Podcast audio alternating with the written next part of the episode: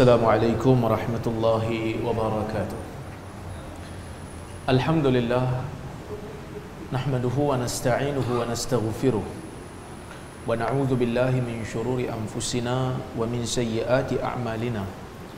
من يهده الله فلا مضل له ومن يضلله فلا هادي له.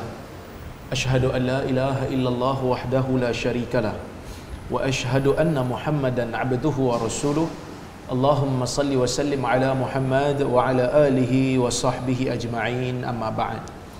Muslimin dan muslimat yang dirahmati Allah Subhanahu wa taala sekalian, alhamdulillah pada hari ini kita dapat bersama-sama lagi berhimpun untuk sambung balik kuliah kita berkaitan dengan 40 amalan mudah menurut sunnah. Kita masuk kepada amalan yang keempat hari ini insya-Allah iaitu meminta izin tiga kali untuk bertamu. An abi musa al ashari radhiyallahu anhu qala qala rasulullah sallallahu alaihi wasallam iza sta'zana ahadukum thalatha falam yu'zan lahu falyansarif atau kama qala Rasulullah SAW hadis riwayat Al-Bukhari.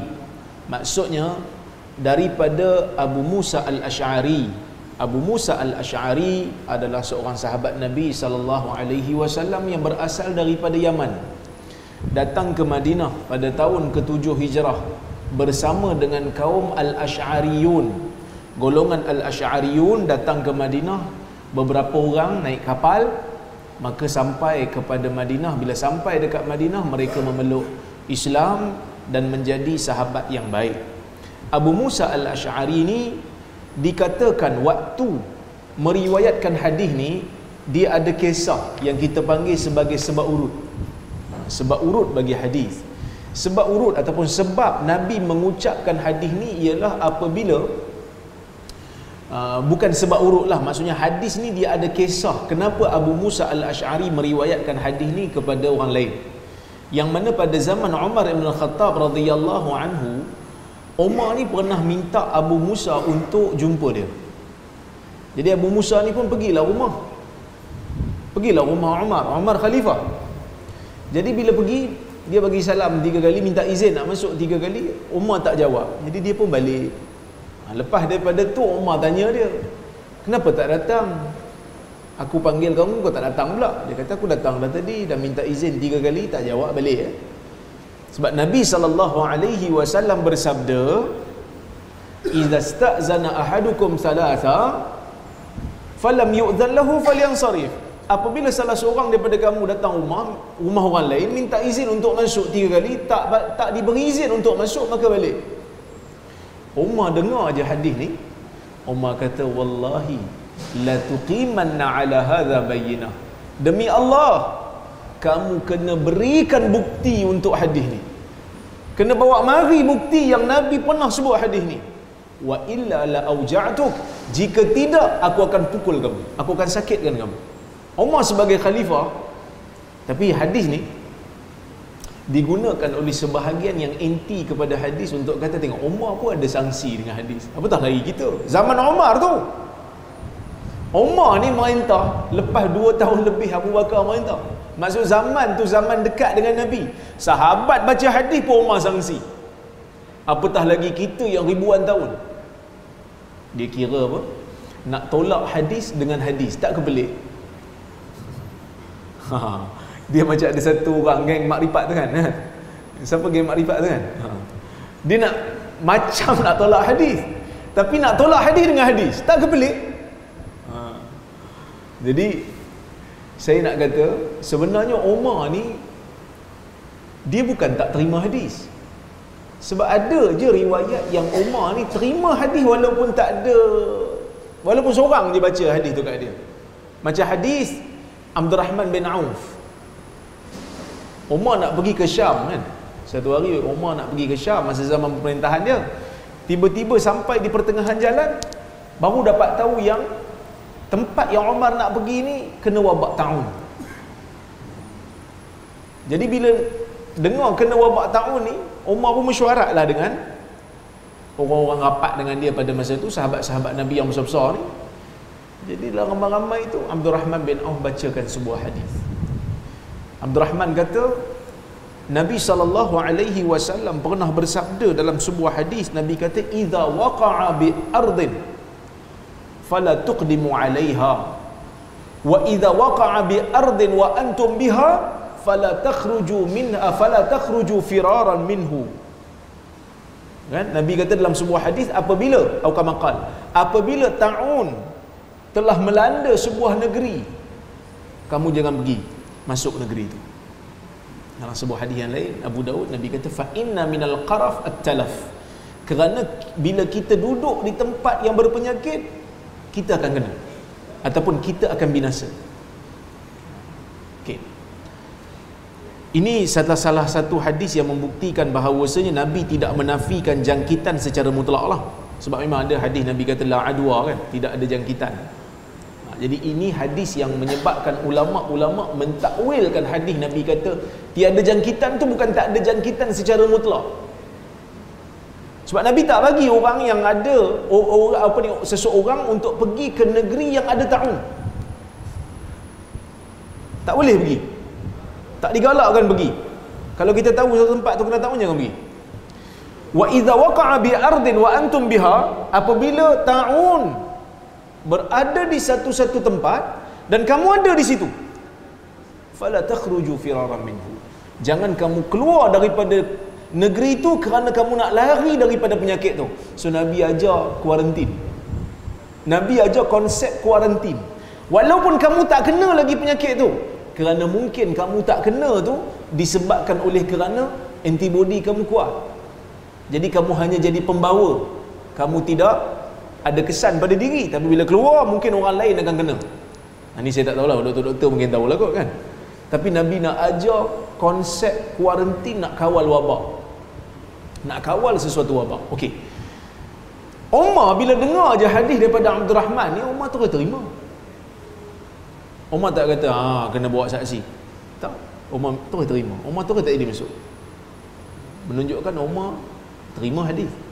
Habis tu kenapa Abu Musa ni Umar tak terima? Yang ni Umar memakai konsep berhati-hati. Abu Bakar pun ada waktu-waktu dia nak pakai konsep berhati-hati bukan kerana dia sangsi pada sahabat tu kerana sahabat menipu sahabat ni tak menipu tak ada kepentingan pun sahabat nak menipu tambah pasal hadis apa kepentingan nak tipu? Pasal hadis minta izin tiga kali. Apa kepentingan nak tipu? Tak ada kepentingan. Lainlah kalau dia buat cerita pasal uh, benda yang dia sedang meniaga. Dia buat dia bacakan hadis yang puji barang perniagaan dia. Ha, adalah sebab adalah sebab dia maksudnya bila seseorang nak buat satu benda salah dalam agama ni dia mesti ada motif. Bukan kata benda salah lah agama.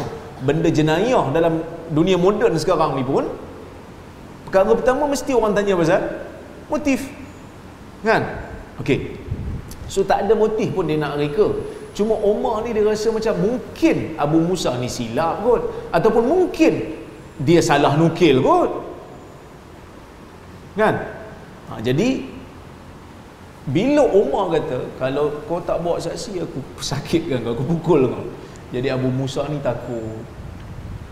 Takutlah dia. Umar nak pukul.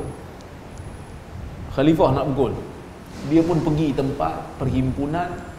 Orang-orang Ansar selalu duduk. Orang Ansar ni dia ada satu tempat yang dia orang suka duduk sama-sama.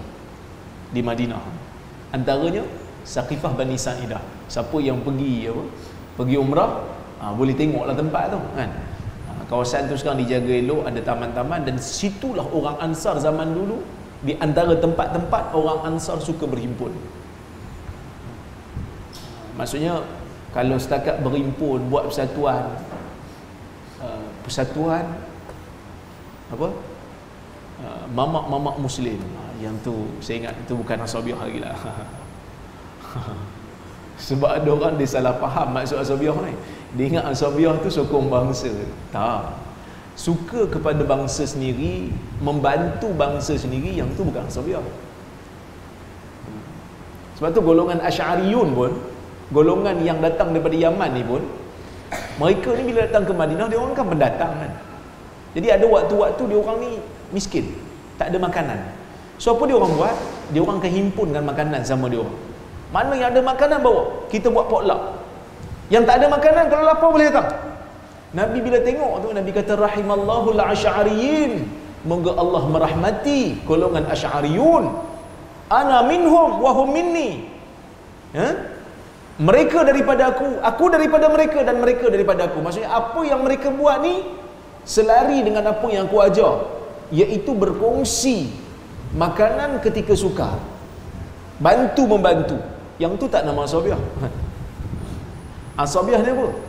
Asabiah ni bantu dalam perkara maksiat dalam perkara batil. Walaupun kita tahu batil tapi kita bantu sebab dia puak kita.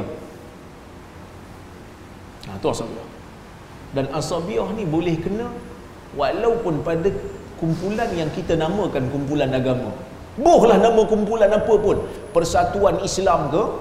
Persatuan sunnah ke tapi kalau kita tolong geng kita bela geng kita walaupun kita tahu dia salah disebabkan dia puak kita. Disebabkan kita rasa dia ni kawan baik kita. Ha, yang tu asabiah. Walaupun persatuan tu nama Islam. Walaupun persatuan tu nama sunnah. Walaupun pertubuhan tu nama pertubuhan ahli sunnah. Ha, tu asabiah. Jadi orang ansar ni duduk sama-sama dia orang duduk sekali sembang. Tiba-tiba datanglah datanglah golok uh, datanglah Abu Musa ni. Abu Musa datang dia macam terkejut muka takut. Nak kena pukul kan? Sebab Umar kata kau kena bawa saksi seorang. Kalau tak aku pukul. Dia pun takut siapa pula aku nak cari ni? Nabi dah wafat dah. Kau tak boleh tanya Nabi terus kan? Jadi dia orang Ansar pun tengok. Apa hal ni. Dia kata tadi aku baca hadis pada Umar Umar minta saksi pula jadi muhajirin tanya hadis apa yang kau baca? Hadis ni Nabi kata aku pernah dengar Nabi kata idza sta'zana ahadukum salatan falam yu'zan lahu falyansarif apabila salah seorang daripada kamu minta izin untuk bertamu tiga kali dan tak diberi izin maka balik. Jadi orang Ansar kata hmm, kalau hadis tu tak payah orang besar-besar lah Abu Sa'id pun boleh Abu Sa'id ni muda lagi. So dia kata kalau tara ni punya hadis tak payah orang besar-besar tak payah hotai pergi. Kami hantar yang muda-muda je. Ha. nak ceritanya apa? Nak ceritanya benda tu diketahui di sisi orang ansar.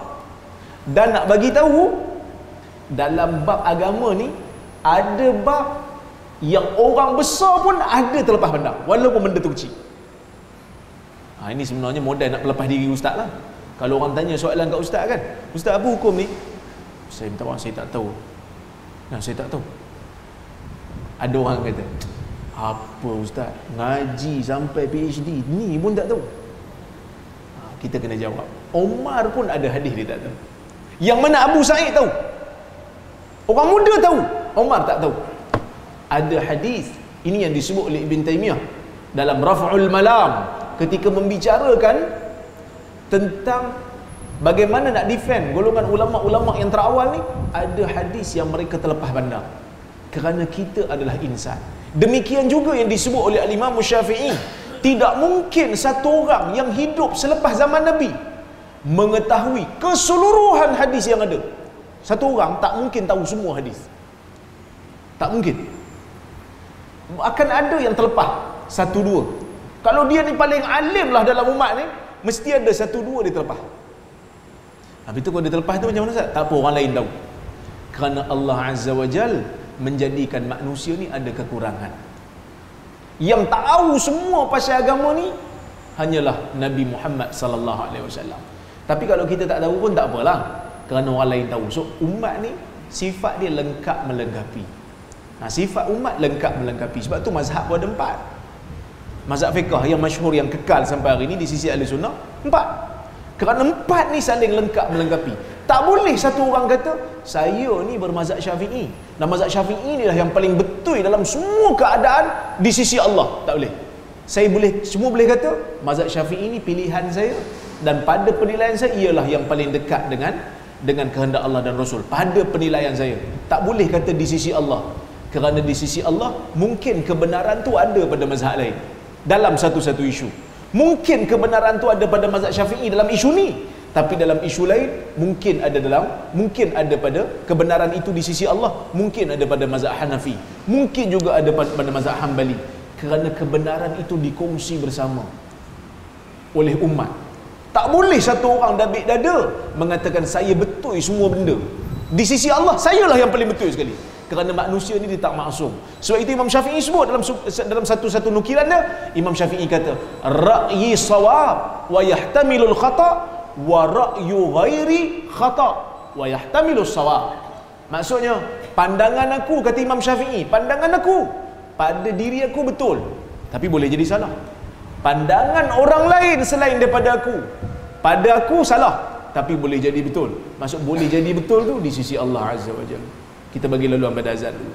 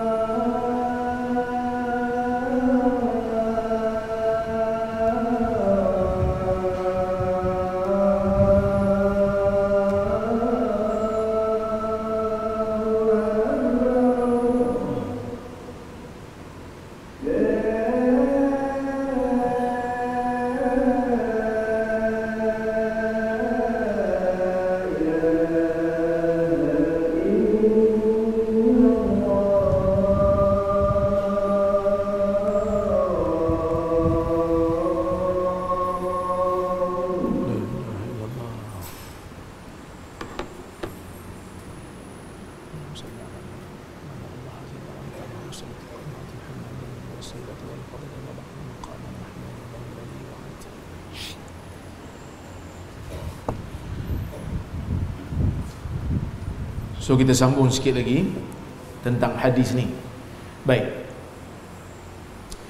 Jadi apabila Abu Musa al-Asy'ari membacakan hadis ni kepada Nabi sallallahu alaihi wasallam maka setelah Abu Sa'id al-Khudri menjadi saksi maka Umar pun menerima hadis ni. Jadi apa yang kita boleh ambil faedah daripada hadis ni ialah yang pertama sekali uh, menjadi sunnah bagi orang yang ingin datang kepada rumah orang lain untuk meminta izin. Kepada tuan rumah. Tiga kali. Sunnahnya tiga kali.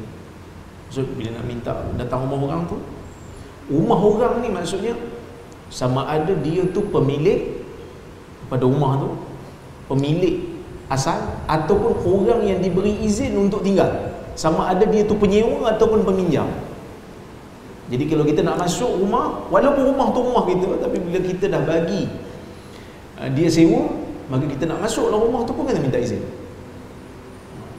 Ataupun rumah tu kita bagi orang duduk sekejap, tinggal. Jadi selagi mana dia duduk dalam tu dengan izin kita dan kita dia nak masuk kena minta izin. Kena minta izin. Kenapa kena minta izin? Supaya kita tak terlihat aurat orang yang ada dalam rumah. Sebab itu dalam hadis Nabi kata innama ju'ila listi'dhan min ajlil basar. Atau Sesungguhnya pensyariatan minta izin sebelum masuk mana-mana rumah yang bukan rumah kita adalah disebabkan penglihatan. Maksudnya disebabkan Nabi tak nak kita terlihat aurat. Terlihat benda-benda yang tak sepatutnya kita lihat. So Islam dalam bab ni dia menjaga adab. Ha, dia menjaga adab. So jangan main rendah je dalam masuk. Ha, minta izin. Baik Maka sebab itu saya sebut di sini tidak dibenarkan masuk ke dalam rumah orang lain melainkan dengan meminta izin. Ini adalah adab yang diajarkan oleh Islam kerana rumah seseorang adalah hak peribadi dia. Maka selagi selagi belum diizinkan masuk, maka seseorang tidak berhak memasukinya. Ini adalah ijma' para ulama. Tak boleh masuk. Kalau dia tak bagi izin, tak boleh masuk. Kalau masuk, kita dikira menceroboh hak peribadi orang. Izin ni disyaratkan walaupun pintu sememangnya sudah sedia terbuka. Selagi mana bukan rumah kita, selagi mana kita tak duduk di situ, ada orang lain duduk di situ. Jangan masuk. Jangan kata, kalau dia tak pergi masuk, mesti dia tutup pintu. Ni buka aja. No. Kerana buka tu mungkin bukan dia yang buka. Angin tolak. Ataupun mungkin anak dia yang buka. Maka adab jangan masuk walaupun pintu dah terbuka. Okay? Ini supaya tetamu yang datang tidak terlihat aurat pemilik rumah. Hukum ni terpakai untuk semua rumah yang bukan rumah kita sama ada yang tinggal di rumah itu pemilik rumah, penyewa atau peminjam. Ha? Selagi mana dia mempunyai hak ke atas rumah tu, maka kita kena minta izin bila nak masuk. Okey? Jika tetamu yakin yang pemilik ni bila kita bagi salam dia tak dengar. Kita ni bagi salam tiga kali tapi kita yakin dia tak dengar ni. Kita tahu dia dalam rumah, kita dah bagi salam tiga kali dah. Assalamualaikum, saya nak masuk. Tiga kali. Dia tak jawab. Tapi kita tahu dia tak dengar. Mana mungkin suara kita tak kuat ataupun mungkin uh, dalam tu bising dengan suara radio ke apa dia tak dengar. Boleh tak bagi lagi? Yang ni ulama khilaf. Sebahagian ulama kata boleh. Sebahagian kata tak. Nabi kata tiga, tiga je lah. Kan? Tapi benda ni dia bukan benda ibadat yang akal tak boleh fikir. Benda ni benda yang akal boleh fikir. Bahkan Nabi SAW pun masa dia syariatkan, masa baginda syariatkan hukum ni dia bagi tahu siap-siap. Aku syariatkan minta izin ni supaya tak terlihat aurat. Dan minta izin ni minta izin ni nak bagi tahu kat tuan rumah kita nak masuk. Selagi mana dia tak dengar, maka ia tak dikira sebenarnya. Jadi pendapat yang rajihnya adalah kalau kita percaya dia tak dengar dan boleh bagi lagi. Cara nak bagi salam tu nak, nak minta izin tu macam mana? Sunnahnya adalah memberi salam sebut nama dan minta izin. Berdasarkan kepada hadis riwayat al-Bukhari daripada Jabir radhiyallahu anhuma dia kata ataitun nabiyya sallallahu alaihi wasallam fi dainin kana ala abi fadaqaqtul bab faqala man za? Faqultu ana. Faqala ana ana ka'annahu karihaha. Maksudnya para ulama menyebut daripada hadis ni sunnahnya bila kita nak minta izin ni pertama bagi salam. Boleh ketuk pintu. Kadang-kadang kita bagi salam dia tak dengar so kita ketuk pintu.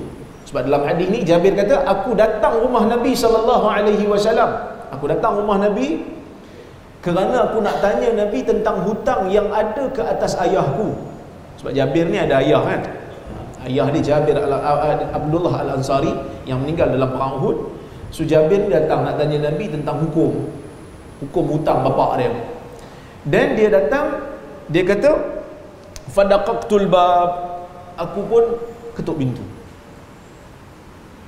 Nabi kata manza siapa itu dia kata ana. Fakultu ana. Saya sebut. Jabir kata saya sebut saya. Nabi kata ana ana. Saya saya. Ka'annahu kariha. Nabi tak suka. So para ulama dia kata pertama bagi salam. Yang kedua boleh ketuk pintu. Sebut nama. Jangan sebut bila orang tanya kita pun bagi salam. Assalamualaikum. Ada orang dalam rumah tak? Saya nak masuk. Tuan rumah kata Waalaikumsalam. Ada. Siapa tu? Saya lah Nabi tak suka. Nabi kata aku aku. Siapa aku tu? Ha, maksud nak kata macam tu lah. Kadang-kadang kan orang telefon kita kan. Assalamualaikum Waalaikumsalam. Ini uh, Rozaimi ke? ya saya. Ha, kenal tak saya? mana saya nak kenal? Saya bukan pengecam suara. Kan? Ha, adab. So kalau kita telefon orang kita bagi tahu kan saya ni bersebut nama. Kan? Ni ha, cuba teka cuba teka. Tak ada pasal orang nak pergi teka nama kau lah. Banyak lagi orang nak teka. Peraduan lagi bagus. Dapat hadiah kalau kalau betul kan? Teka nama kau kan dapat apa pun masa aku je. Ada kadang-kadang annoying benda tu. Dia ingat orang ingat kat dia kan? Banyak benda lain. Bila orang tak ingat dia dah kecil hati dah. Sampai hati pun tak ingat aku. Banyak lagi benda pun tak ingat. Dan kita tak ingat dia pun bukan sebab dia penting pun lain kita kadang-kadang kan? So Nabi tak suka. Ni adab lah. Jangan duk amal benda ni saya lah. Saya tu siapa? Bagi tahulah saya tu siapa. Ataupun ah saya Rozaini. Ah, so orang tahu. Saya Jabir. So Nabi tahu siapa yang datang nak jumpa dia. Okey? Baik. Digalakkan juga bagi tetamu ni sunnah. Ha, ni cerita pasal sunnah ni. Datang rumah orang. Bila kita nak bagi salam kita jangan mengadap ke pintu. Bila kita bagi salam tu jangan mengadap ke pintu. Biarlah berada di sisi kanan pintu ataupun belah kiri. Berdasarkan hadis Abu Daud kata para sahabat Abdullah bin Busur dia kata Abdullah bin Busur kata kana Rasulullah sallallahu alaihi wasallam idza ata baba qaumin lam yastaqbilil bab min tilqa'i wajhi lakin min ruknihi al-ayman aw al-aysar. Kata Abdullah bin Busur Nabi ni bila nak pergi rumah mana-mana puak.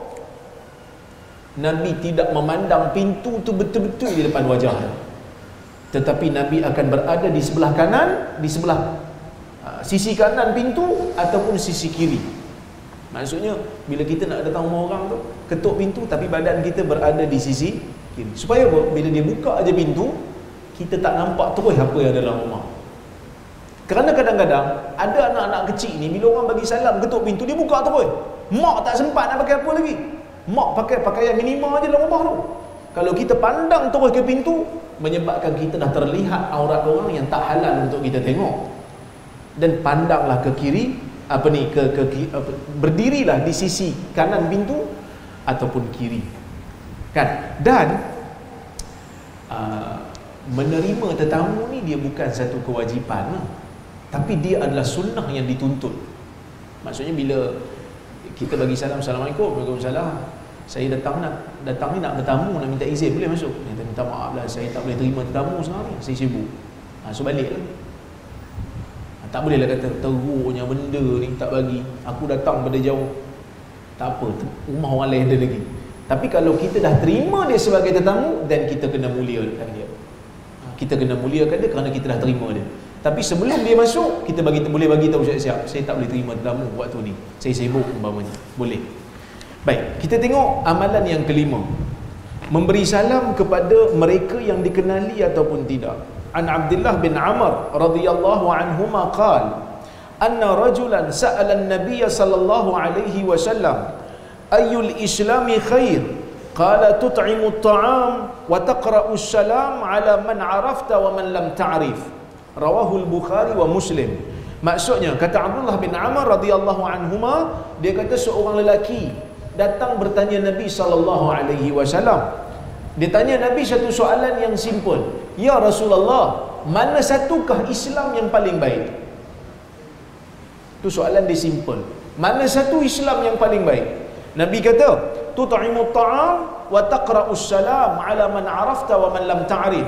Memberi makan dan memberi salam kepada orang yang kau kenal dan orang yang kau tak kenal Nabi ajar tentang adab sebenarnya soalan tentang ni sahabat tanya kat Nabi banyak ayyul islami khair ayyul a'mali afdal banyak soalan yang lebih kurang sama sahabat tanya kat Nabi tapi jawapan Nabi berbeza-beza. Ada waktu Nabi jawab suruh bagi makan, suruh bagi salam. Ada waktu Nabi suruh salat dalam waktu. Ada waktu Nabi suruh berjihad. Ada waktu Nabi suruh beriman kepada Allah, kemudian istiqamahlah. Kenapa berbeza-beza untuk soalan yang sama? Kerana yang tanya tu background dia beza. Maksudnya orang yang tanya tu bila ditanya, mana satukah amalan yang baik untuk saya? maka, maka Nabi jawab tu berdasarkan keadaan dia kalau dia tu memang ada duit maka Nabi suruhlah dia bagi makan kalau dia pun makan tak cukup datang kat Nabi ya Rasulullah mana satu amalan paling baik? Nabi kata berilah makan pada orang lain. Dia akan kata aku nak makan untuk diri aku pun tak cukup. Maka akan membebankan dia. So Nabi SAW meraihkan perbezaan manusia dan nak bagi tahu pada kita jalan nak buat kebaikan ni banyak pintu. Ada orang masuk syurga dengan pintu salat ada orang masuk syurga dengan pintu banyak puasa. Ada orang masuk syurga dengan pintu zakat dan sedekah tapi bukan maksud kita boleh abaikan benda wajib. Benda wajib kena buat lah tapi memperbanyakkan salat. Mungkin ada orang yang yang minat solat sunat banyak-banyak ada orang dia tak sempat. Dia kerja jadi jaga jadi guard kan? Takkan nak solat sunat waktu bertugas so dia tak mampu. Mungkin dia mudahkan urusan orang lain dalam bab yang lain. Membersihkan jalan daripada duri dan bahaya umpamanya kan? Itu juga adalah sunnah. Bahkan itu di antara tanda-tanda keimanan kerana tak ada kepentingan apa pun dia nak bersihkan jalan tu. Semata-mata kerana nak supaya orang yang menggunakan jalan tu menerima kemudahan ataupun tak bahaya pada dia. So jalan nak buat kebaikan ni banyak. Ada orang menyampaikan ilmu. Ada orang apa ni memberikan uh, duit kepada orang lain untuk belanja. Maka Allah memberikan kelebihan kepada manusia ni tak sama. Jadi yang ada ilmu lebih sikit daripada orang lain sedekahkan ilmu. Sebab tu orang pernah tanya pada Imam Malik kan kau ni mengajar je. Ibadat tak ada ngajar je kau ni tak ada ibadat Imam Malik sebut benda yang sama. Ada orang Allah Ta'ala bagi dekat dia ilmu lebih sikit maka dia sampaikan ilmu. Itu juga dikira sebagai amal ibadah. Cumanya kena hati-hati. Orang yang bagi ilmu ni pun Janganlah sampai mengabaikan benda yang wajib atas dia. Okey. Baik Sebab itu disebut kat sini Memberi makan Dan memberi salam kepada orang yang dikenali Ataupun tidak. Beri makan ni penting. Dan benda ni Mengeratkan hubungan. Bukan semesti beri makan ni Kena buat kenduri besar-besar. Tak semesti. Beri makan ni sekadar pun boleh. Ha? Sebab itu Nabi sebut dalam hadis yang lain Nabi kata ittaqun nar walau bi syaqqi tamrah. Takutlah kamu dengan neraka Allah walaupun hanya dengan sedekahkan separuh daripada tamar. Maksud kamu kena takut dengan neraka buat amal banyak-banyak walaupun sekadar bagi sebelah aja tamar. Kita makan tamar tengok orang sebelah tak ada. Kita buat apa? Kita koyak kan sebelah bagi dia. Nah. Kan? Bagi itu pun dikira sebagai amal baik cuma kadang-kadang kita agak tersekat nak buat benda baik ni sebab ada satu budaya orang kita yang bila buat benda kecil-kecil ni akan dipandang lekeh ha, ni pun bahaya juga. Kan? Buat benda baik kecil macam mana pun ia adalah kebaikan. Dan kita kena iktiraf itu baik. Kita jangan pelekeh. Alah macam tu baik tak payah? Dia kalau ada sifat macam tu dia macam sifat orang munafik zaman dulu lah. bila orang bagi pemberian banyak-banyak dia kata ah, yang tu sebenarnya nak riak aja tu konon dia seorang aja banyak harta orang lain tak ada dia nak bolut semua bila orang bagi sikit pula tak payah pun benda ni tak payah bagi pun tak apa Ni sifat orang munafik. Sebab itu dalam hadis Nabi kata la tahqiranna minal ma'rufi syai'an walau an talqa akhaka biwajhin talq. Kan? Fa in ishtaraita qid lahman aw qidra fa akthir maraqatahu waghrif li jarika minhu atau kama qala. Jangan ada di kalangan kamu ni satu puak yang suka memperlekehkan benda baik walaupun hanya sekadar jangan kamu rasa lekeh benda baik ni walaupun hanya sekadar kau jumpa saudara semuslim kau ni dengan wajah yang ceria tak ada apa nak bagi kat dia hari ni. Jumpa dia buat muka ceria. Itu pun dikira sedekah ha, itu pun dikira sebagai sedekah itu dikira sebagai perkara yang baik. So Nabi tak bagi kita pelekeh jadi siapa-siapa Nabi kata yang membeli daging ataupun beli gulai. Gulai ni macam lauk lah. Nabi kata banyakkan kuah cedok kuah tu bagi kat jiran tak diisi nak bagi mungkin tak cukup untuk keluarga Nabi kata bagi kuah pun cukup tapi cuba kita bayangkan hari ni kita bagi jiran kuah aja. Kan? Jiran kan tanya, kuah aja ke? Ha, itu pun patutnya kita cakap terima kasih lah bagi kuah pun awak ingat kat saya kan. Jadi benda-benda baik ni jangan ada yang jangan ada yang lekehkan. Walaupun hanya dengan jumpa saudara dengan muka yang senyum. So beri makan. Beri makan memberikan kesan yang baik. Terutama kalau orang musuh kita, kita belanja dia makan. Terima kasihlah awak kutuk saya dalam email tak apa saya belanja awak makan dia akan rasa macam lain eh dia ni tak sehat ke apa tak kerana memberi makan akan menguatkan ukhuwah apa ni bersafilah ukhuwah kerana Allah maka sebab itu saya sebut dekat situ saya kata Islam sentiasa menyuburkan perkara yang mengeratkan ukhuwah sesama muslim memberi hadiah sentiasa senyum mengucapkan kebaikan memberi makan dan memberi salam adalah perkara yang boleh mengeratkan hubungan ukhuwah sesama muslim. Islam juga melarang perkara yang boleh memutuskan ukhuwah seperti mencari-cari salah orang, mengumpat, mengadu domba dan seumpamanya. Hadis ini menganjurkan kita memberi salam sama ada kepada orang yang dikenali ataupun tidak. Ha, ini hukum. Jadi kalau kita tengok satu orang tak kenal, sunnah bagi salam. Assalamualaikum. Assalamualaikum. So kita kena budayakan benda ni dalam masyarakat. Supaya budaya bagi salam ni hidup. Dekat negara Arab budaya bagi salam hidup.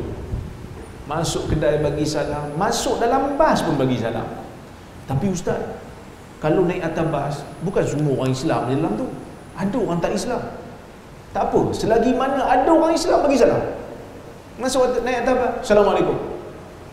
Kan? sama turun apa ni turun kita turun pejabat masuk kedai kan ah, Seven uh, Eleven umpamanya kan masuk tengok ada orang Islam bagi salam Assalamualaikum saya pernah masuk kan Seven Eleven depan Tanjung Malin dekat UPSI tu saya masuk dia ada bunyi kan ting tong kan saya bagi salam Assalamualaikum. Terkejut dia. Ha. Waalaikumsalam. Dia ingat malaikat mau masuk. Jaga orang bagi salam agaknya. Kan? Kena budayakan bagi salam kepada orang yang kita kenal ataupun tak kenal. Dan di antara petanda kiamat yang disebut oleh para sahabat ialah memberi salam hanya dikhususkan kepada orang yang dikenali. Sedangkan di zaman salafus salih memberi salam ni dibudayakan kepada masyarakat muslim sebab itu dalam hadis Abdullah bin Salam perkara pertama yang Nabi sebut bila sampai di Madinah yang dia dengar kata Abdullah bin Salam ialah Nabi kata apa? Afshus salam wa at'imu ta'am. Sebarkan salam beri makan. Itu di antara perkara pertama. Nak bagi ukhuwah kita rapat hari ni bergaduh. Kan? Nabi kata bila orang bergaduh pun nak dalam perkara bergaduh dalam urusan dunia. Sampai hari ketiga bagi salam. Kena bagi salam. Supaya dia tak dua-dua tu tak terlibat dalam dosa memulaukan saudara Islamnya lebih daripada tiga hari. So bagi salam. Assalamualaikum. Bagi salam adalah syiar. Tahiyatu ahli jannah. Penghormatan bagi ahli-ahli syurga. Lebih baik kita assalamualaikum daripada kita hai apa khabar? Hai kemudian bagi salam dulu kerana kita adalah orang Islam. Baik. Memberi salam kepada orang yang kita tak kenal. Menunjukkan kita ikhlas memberi salam kerana persaudaraan Islam. Kalau kita tak kenal dia kita bagi salam. Ni bila dah kenal pun nak bagi. Minta maaf lah. Tan Sri kan? Minta maaf. Assalamualaikum. Baru nak bagi salam. Maksudnya kita bagi salam kerana pangkat dia. Kita bagi salam kerana kedudukan dia. Kita bagi salam kerana mungkin dia ada kuasa ke atas kita. Maka kita bagi salam tu ada isu lain selain daripada nak membudayakan sunnah. Sebab itu Nabi kata, "Alaman arafta wa man lam ta'rif." Pada orang yang kau kenal dan orang yang kau tak kenal. Menunjukkan kita ikhlas. Ini tidak disebabkan kita mengampu atau kerana terlalu menghormatinya. Memberi salam juga menyuburkan sifat tawaduk dalam diri insan, terutama apabila memberi salam kepada orang yang tak dikenal. So kita tawaduk. Siapa pun dia, kita bagi salam. Saya ada seorang syekh dekat Jordan dulu, dia ni bekas mufti Iraq. Orang besar lah zaman Saddam tu dia mufti dekat Iraq. Empat mazhab dalam kepala dia. Bila dia jalan je dekat fakulti syariah tu dia akan bagi salam kepada semua pelajar yang dia jumpa. Padahal dia syekh besar. Abdul Malik As-Sa'di nama dia. So dia akan bagi salam. Assalamualaikum Assalamualaikum. Dia bagi salam. Padahal kita lah patut bagi salam kat dia. Kan? sebab dia lebih tua dan ilmu dia lebih banyak daripada kita. Tapi tak kerana dia nak ajar diri dia untuk bersifat tawaduk ha? baik. Lafaz hadis ini umum iaitu menyebarkan salam kepada semua orang. Tetapi ia dikhususkan hanya kepada muslim.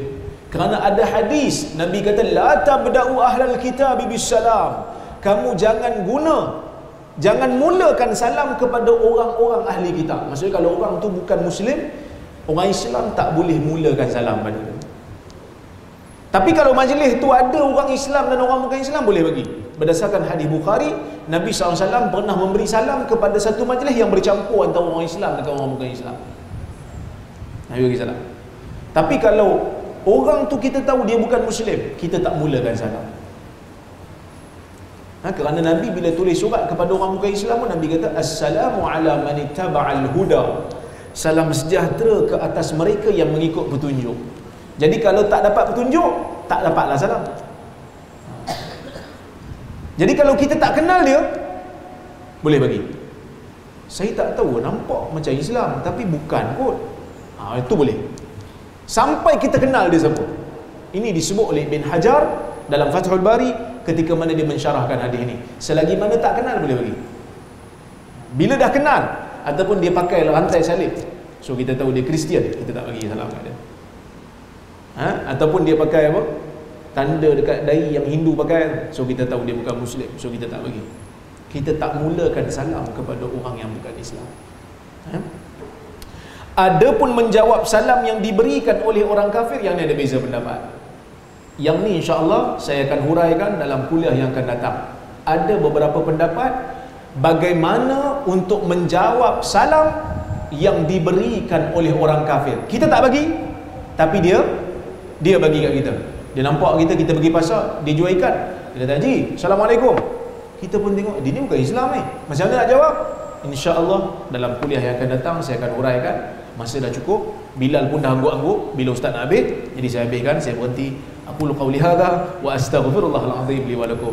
Wassalamualaikum warahmatullahi wabarakatuh